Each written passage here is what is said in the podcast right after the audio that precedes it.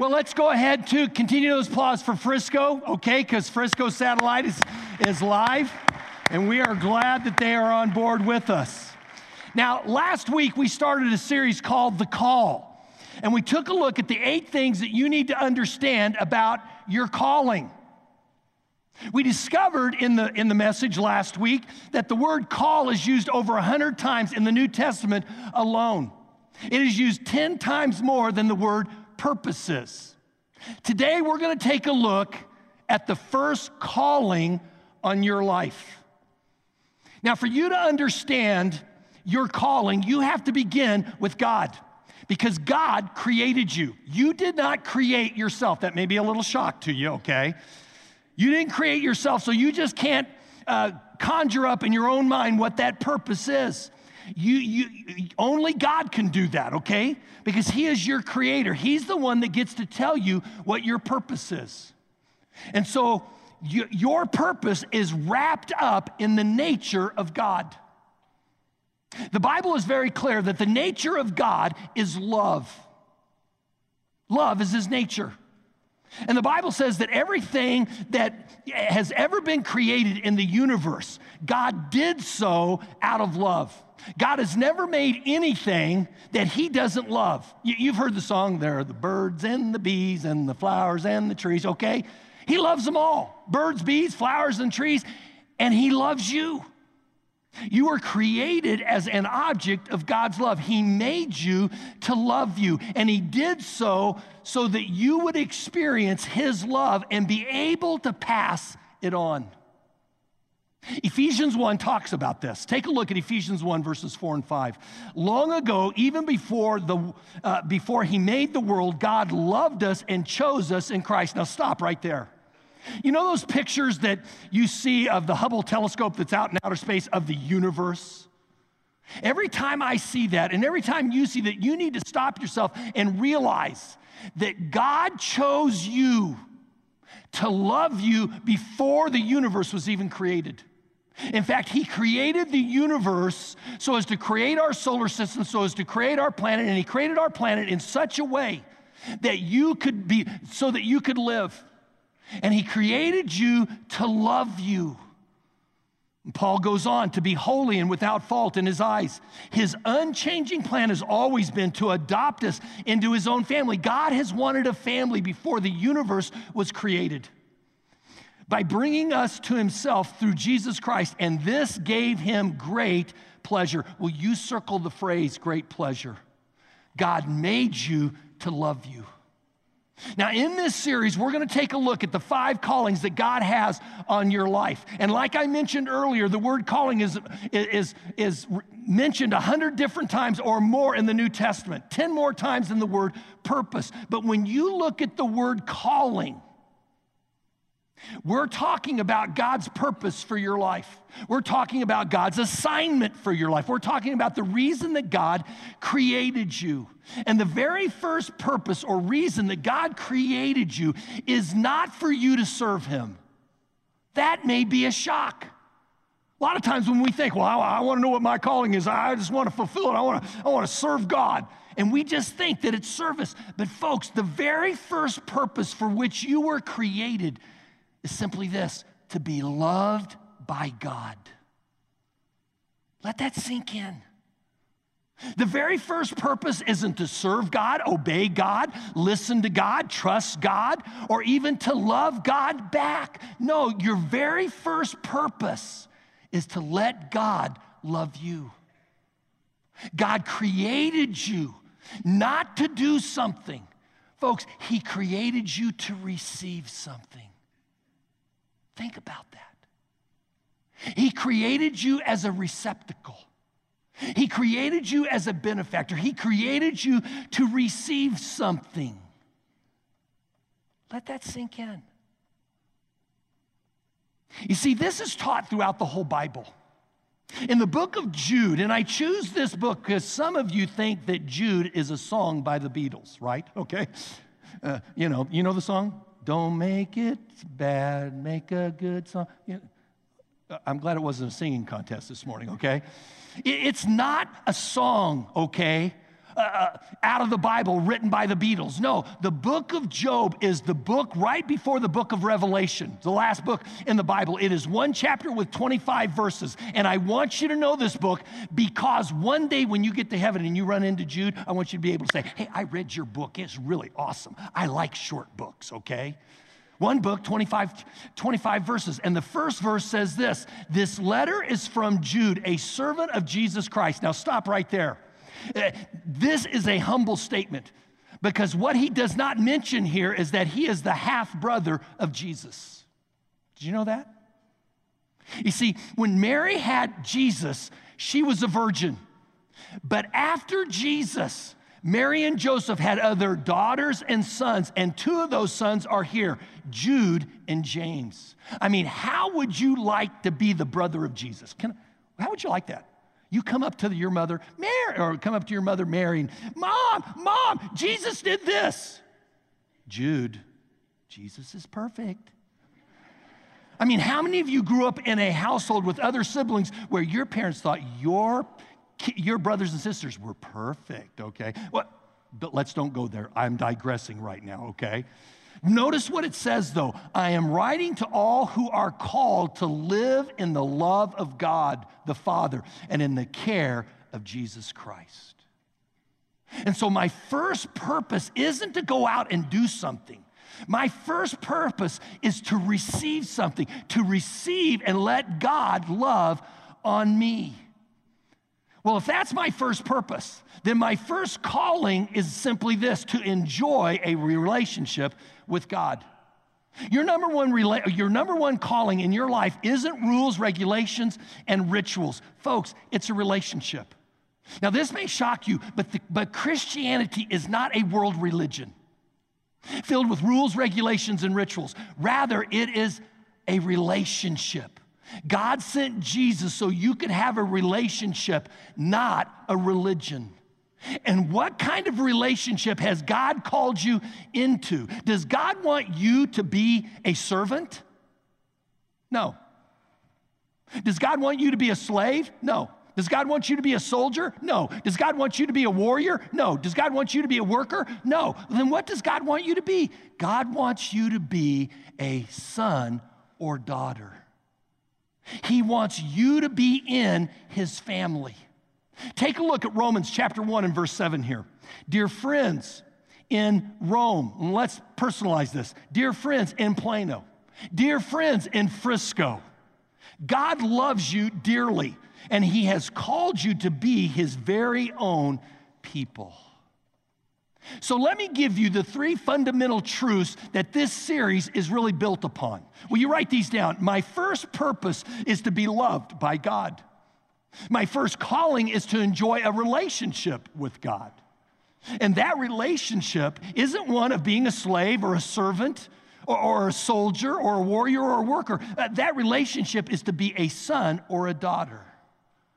Folks, that's the most amazing truth that you will ever hear in your life.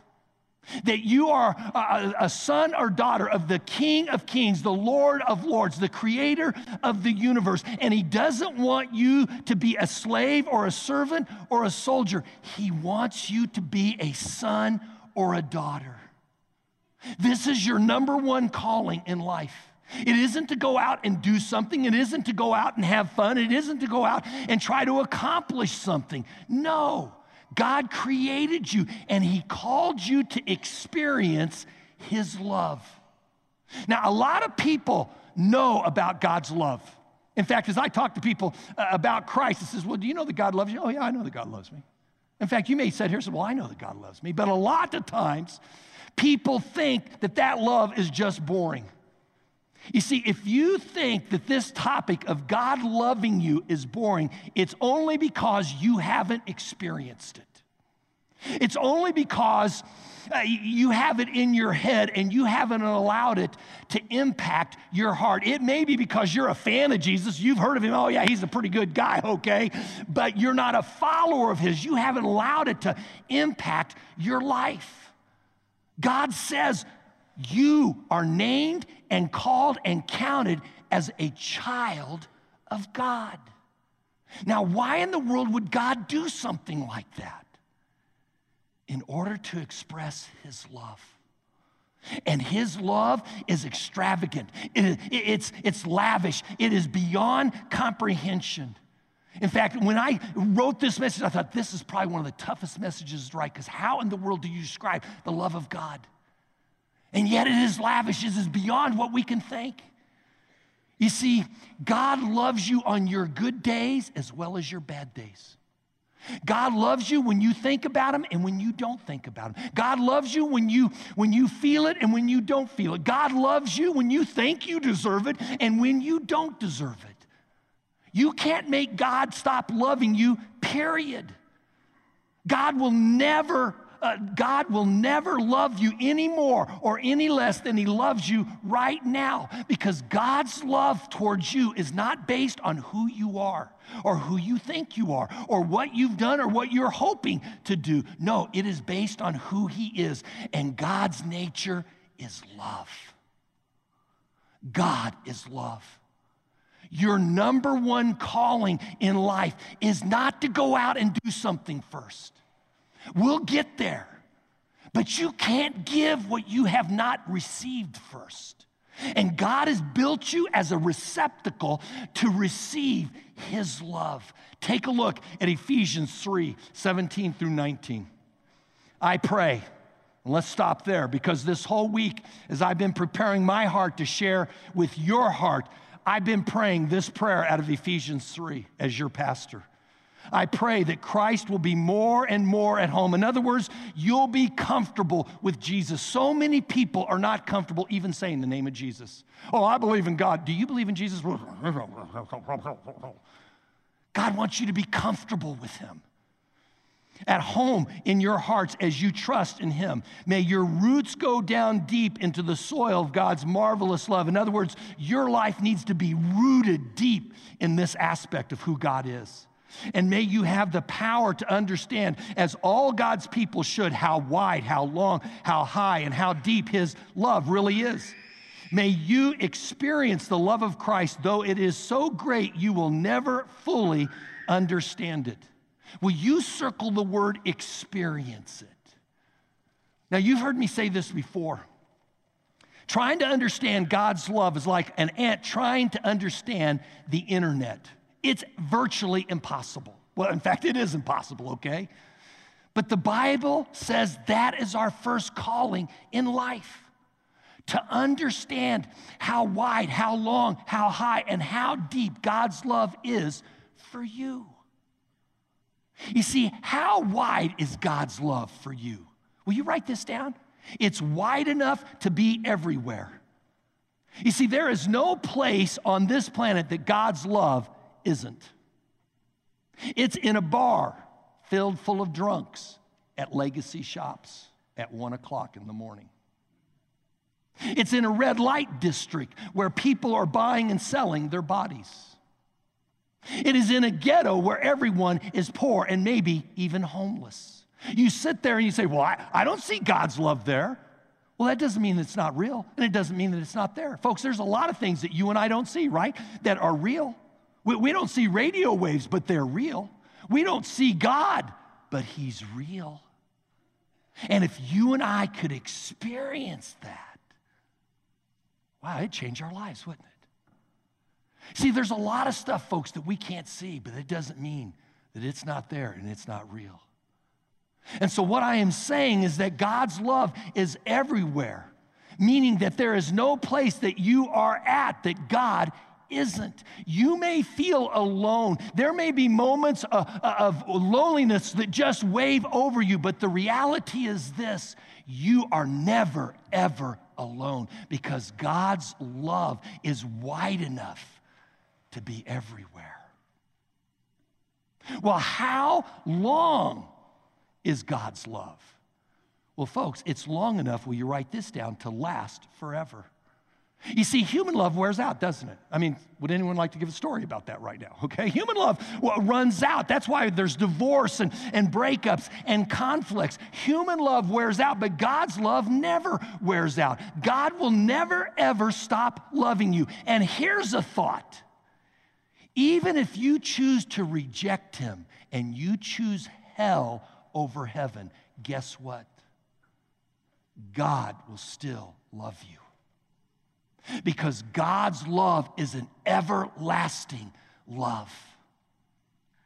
How deep is God's love? Will you write this down? It's deep enough to handle anything. You see, no matter what problem you're facing, no matter what uh, pain you're going through, no matter what hurt you're experiencing right now, God's love is deeper still. You may be sitting here and saying, Man, I am in the pits. I am in the pit of hell. I, have never been so low in all my life. In fact, I'm at the bottom. God's love is deeper still. It is deeper than your pain. It is deeper than your problem. It is deeper than your hurt.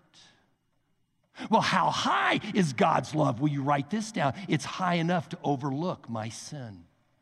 It's high enough to overlook my flops, failures, and fumbles. You see, God offers you forgiveness through the cross of Jesus Christ. He offers that to you again and again and again and again. In fact, millions of years ago, before the world came into existence, He thought of how He was going to bring you back to Himself. He thought of you and He chose you and He decided, you know what? I love you. And He has been waiting for a moment where you are just still enough, where He can say to you, I love you. I've always loved you. I, I was there when you were born.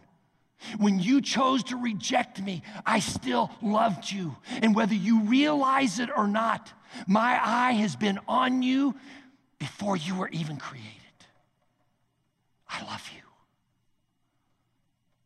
And so here's my question how would your life change? How would it be different? How would it be transformed if you began to be aware of God's continuous, unconditional, never ending love for you?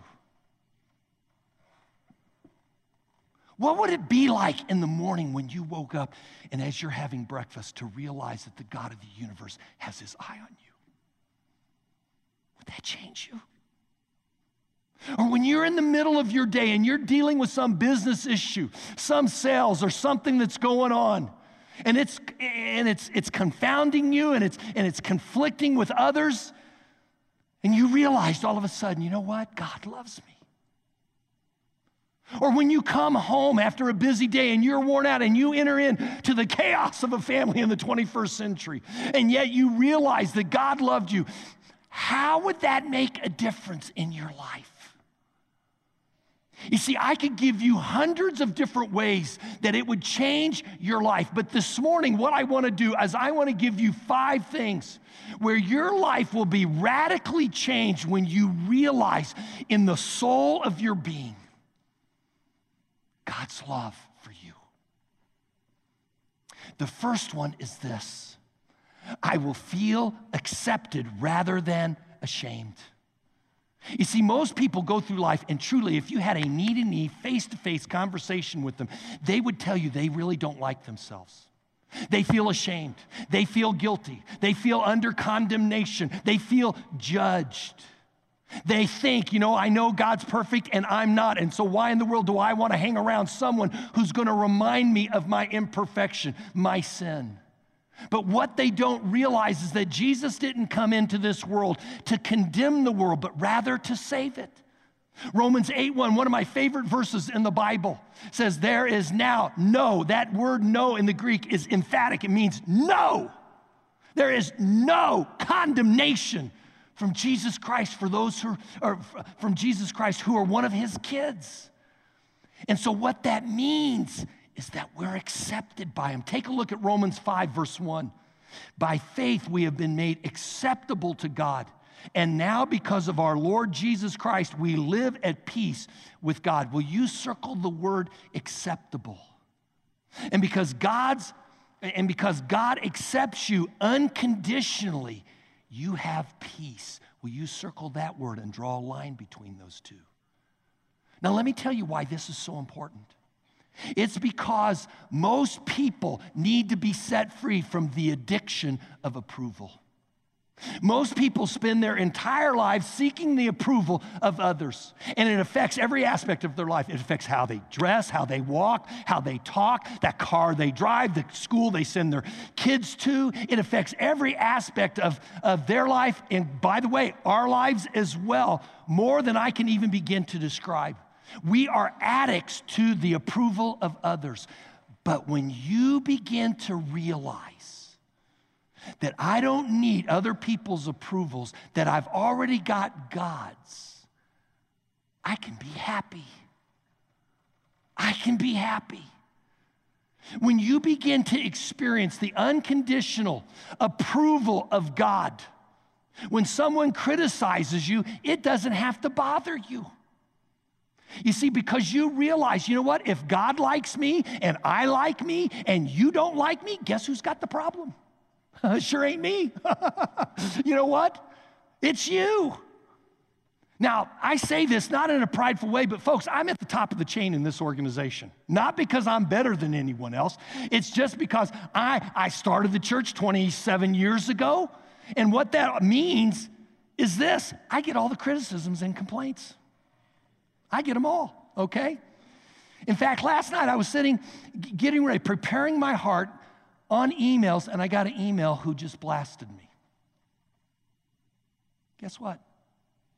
It doesn't have to bother me because I know that God loves me. Take a look at Romans 8 33 and 34. If God says his chosen ones are acceptable to him, can anyone bring charges against them? Or can anyone condemn them?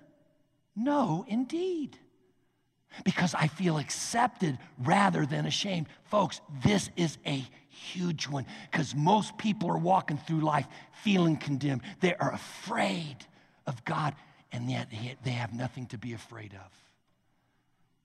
And so when I experience uh, God's unconditional love moment by moment, then number two happens. I'm bold in bringing my needs to, uh, my needs to God. I'm bold in my prayer life. And why is that? It's because I am a son or daughter of God. And I know that I can talk with God about anything. When my kids were growing up, when they were young, they would come to me and they would ask me for anything and everything because they thought I had it all. I'll never forget one time I said, they asked me for something. I said, Well, dad doesn't have any money. Well, dad, just go to one of those machines and get it out, okay? I can tell you today, they realize that I don't know everything and I don't have everything but God does. Take a look at this verse, Romans 8. 14 and 15. All who are led by the Spirit of God are children of God. So you should not be like cowering, fearful slaves. You should behave instead like God's very own children, adopted into his family, calling him Father, dear Father. Stop right there. I love that phrase, don't you? Father, dear Father. In the Aramaic, that means Abba. That is not a Swiss or Swedish band, okay? It, it, it literally means daddy, daddy, dear daddy, papa, dear papa. What Paul is saying there is this that when you come to God to talk boldly about your needs, that you don't have to come with highfalutin language like, oh, most holy Father. I mean, what if my kids came to me and said, oh, thou most holy, benevolent Father? I'd go, what? Let me tell you how my kids talk to me. They call up on the phone now. Hey, Dad. I said, Hey, yeah, what's going on? I need cash. They are that straightforward, they are that bold. They don't come with these highfalutin words, they get right down to the point. Guess what? The Bible says you can come that way to God. Father, dear Father. And notice that he goes along and he says, And since we are his children, we will share his treasures. For everything God gives to his son, Christ, is ours too. I think one of the best pictures of this is a picture, in fact, throw this up on the big screen, is a picture of President Kennedy. You remember that picture? There's another picture where he, he, President Kennedy, Kennedy, the most powerful man in the world, is standing with his advisors, and there is his son, little John, playing. How is that possible? he has privileges. He's part of the family. And because he's one of the family, he has 24 7 access. You are a son or a daughter of God, and you have special privileges. You have special access 24 7 to bring your needs to God. Now, I have to confess my pride. There are times when people in our church go into ICU and the unit is closed down only certain hours, right? Okay? You can't get in. But I have to confess, I, I use my pastor card at times. I come there and the door's locked and I'm, mm, yes, I'm Pastor George Pfizer of Life Point Church, and one of my members wants me to pray with them and pray for them. And then you know what I hear next? Mm, and the door clicks, and I get to walk right on in. Bonus for me. When you are a child of God, you got that, you get that kind of access. You got special privileges. You can pull the card. I'm a son or daughter of yours. Take a look at Hebrews 4 16. Let us then approach the throne of grace. That's, that's prayers.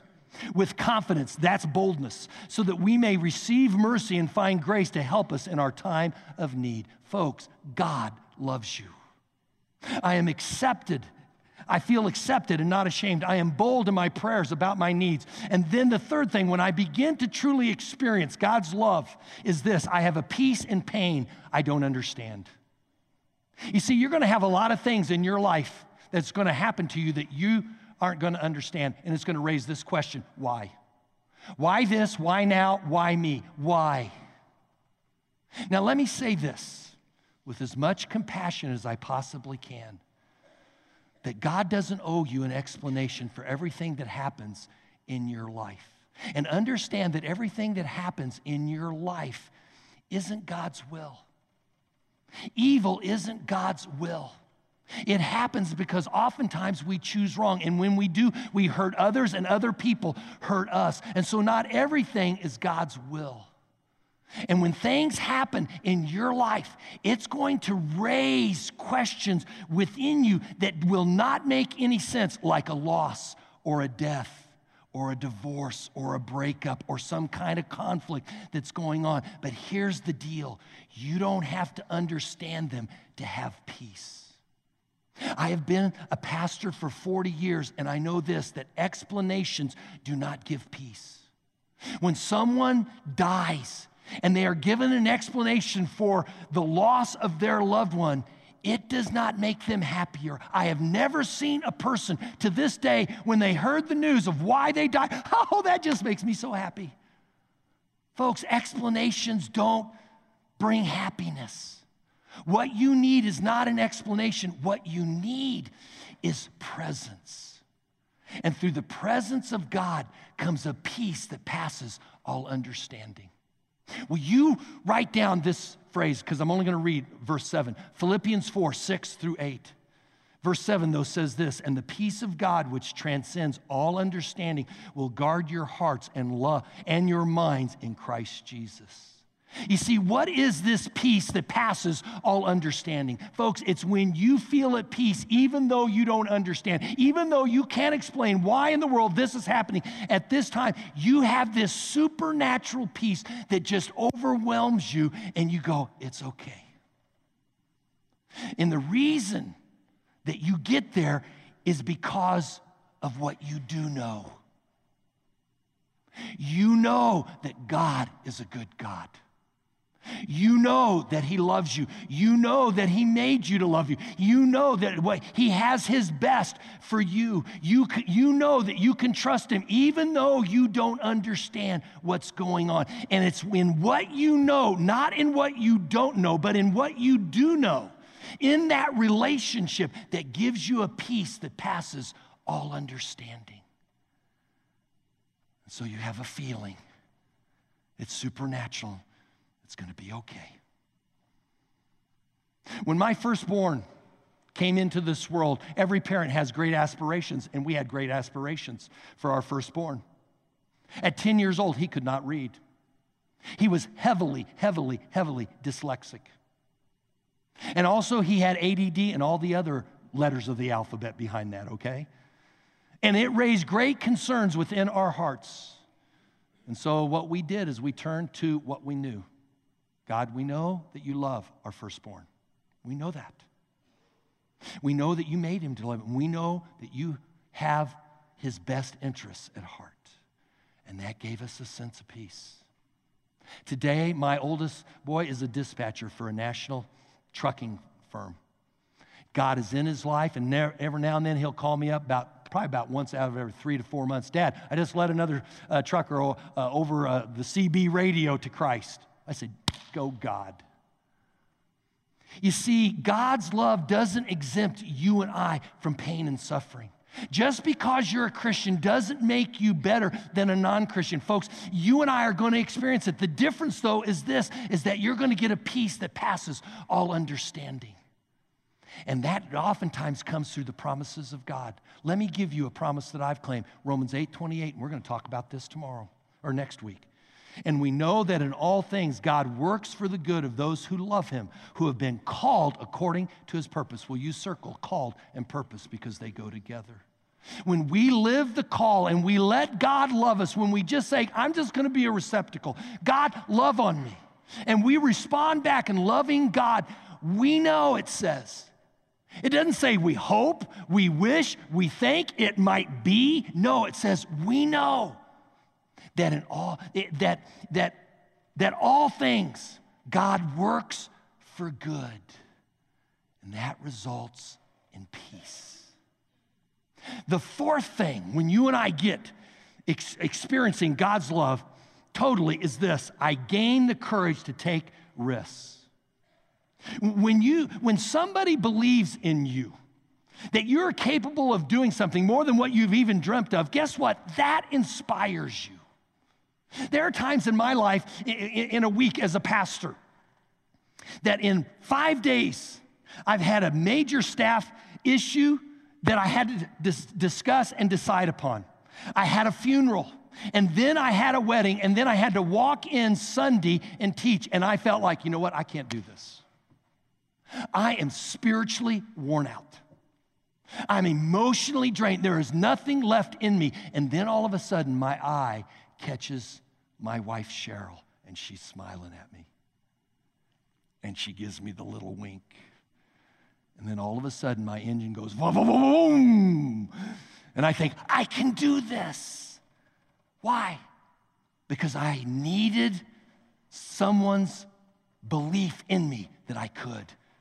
And it inspires. You see, when someone believes in you unconditionally, like God does, you know what it's gonna do? It's going to release you. Right now, you have dreams that you that have gone unfulfilled in your life because you are scared to death to go after them. You're thinking, I- am going to fail. Well, let me just say this they will go unfulfilled until you key in on God's love for you and you let Him give you confidence that's beyond your abilities. I want you to listen to Francine as she shares her story, how she opened up her heart to God and allowed Him to love on her, that through that she discovered her calling. Listen to this. I'd been a stay at home mom for a couple of months and was starting to feel a little bit lost and disconnected. So, somebody in my small group actually encouraged me to look into joining the worship team. I met with Mike, and after speaking with him, felt like it would be a good fit for me, given that I'd sung in choirs in the past. Um, but from the very first rehearsal, I could tell that this was going to be a different experience. We broke into small groups and did devotionals and prayed together. And then when we started working on the songs, it wasn't just about learning the notes or the words. He asked us to really think about what we were singing and what was meaningful and impactful and I'd never been challenged to think about it that way before. When I'm singing, I feel such a connection to God, and I feel like it's my way of giving back to Him. I feel in that moment that I'm speaking directly to Him. Last Christmas, I helped out with the kids program, and it was such an amazing experience for the kids and for myself. Afterward, I started toying with the idea of starting a kids' choir. And one day, while sitting reading my Bible, I really felt God calling me, saying, Yes, you can do this. So I spoke with some of the people over in Life Point Kids, and all of the pieces started falling into place. So I stepped out in faith and started the Life Point Kids Choir. My hope is that these children can learn that it's not about standing up and performing a song, but that through singing to God, we are growing closer to Him and giving back to Him, but also doing something that we love. I'm excited to see them perform here at Life Point, at the Frisco campus, and in the community as well. And mostly, I'm excited to see them grow in their faith through this experience. Let's give it up for Francine. That's awesome.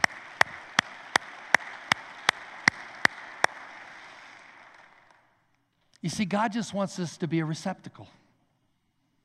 And yet, a lot of times, what prevents that is our mistakes, isn't it?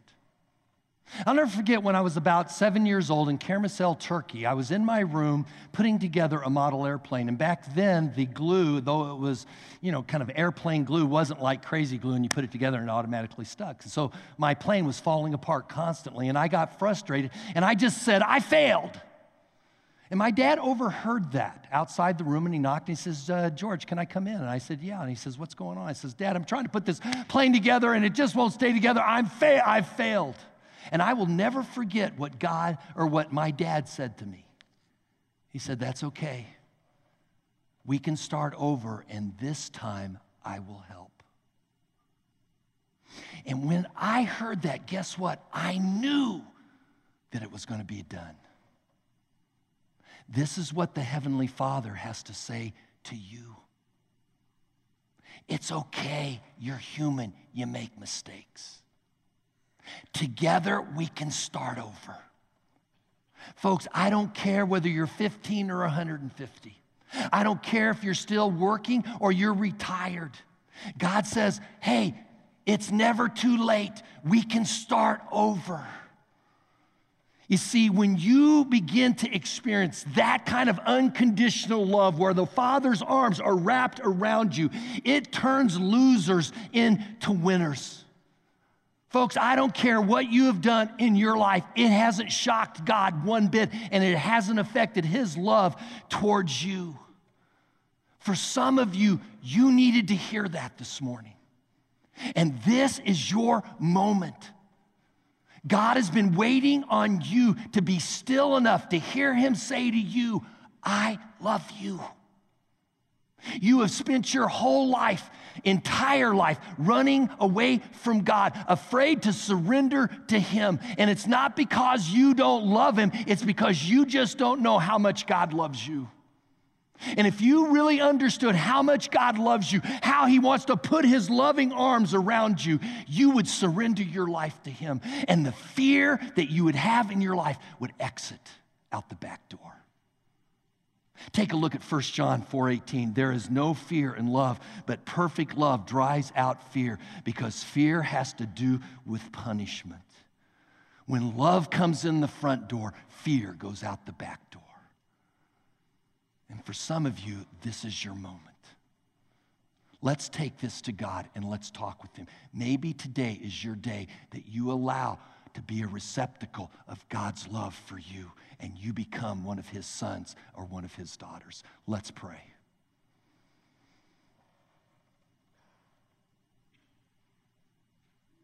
Dear Father, we thank you for your eternal, never ending, everlasting love.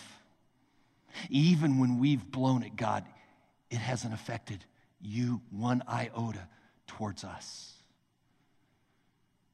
Maybe this morning you need to say this in your heart God, I accept the fact that I am human, that I make mistakes, that my heart has been filled with fear of your condemnation, of your disapproval. I, but God, today I believe and know that you love me, that you've loved me before you even made me, that you've had your eye on me all my life and that you have waited for this moment to say to me, I love you.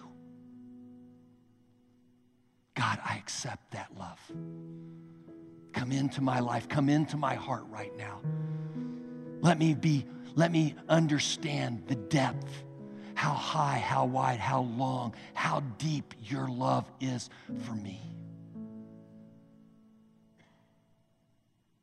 If you prayed that prayer, I want you to know God heard you. Would you just let me know? I don't care whether you're at Frisco or whether you're here in the Plano site. Will you just write the letter A and circle it? Today has been your day. It's been your moment where you've received God's love for your life. I want to celebrate that with you. So at the end of the service, just throw it in the offering basket as it goes by. Lord, we thank you. We thank you for the call that we have on our life to just love you, to just be loved by you. We give you this in your son's name. Amen.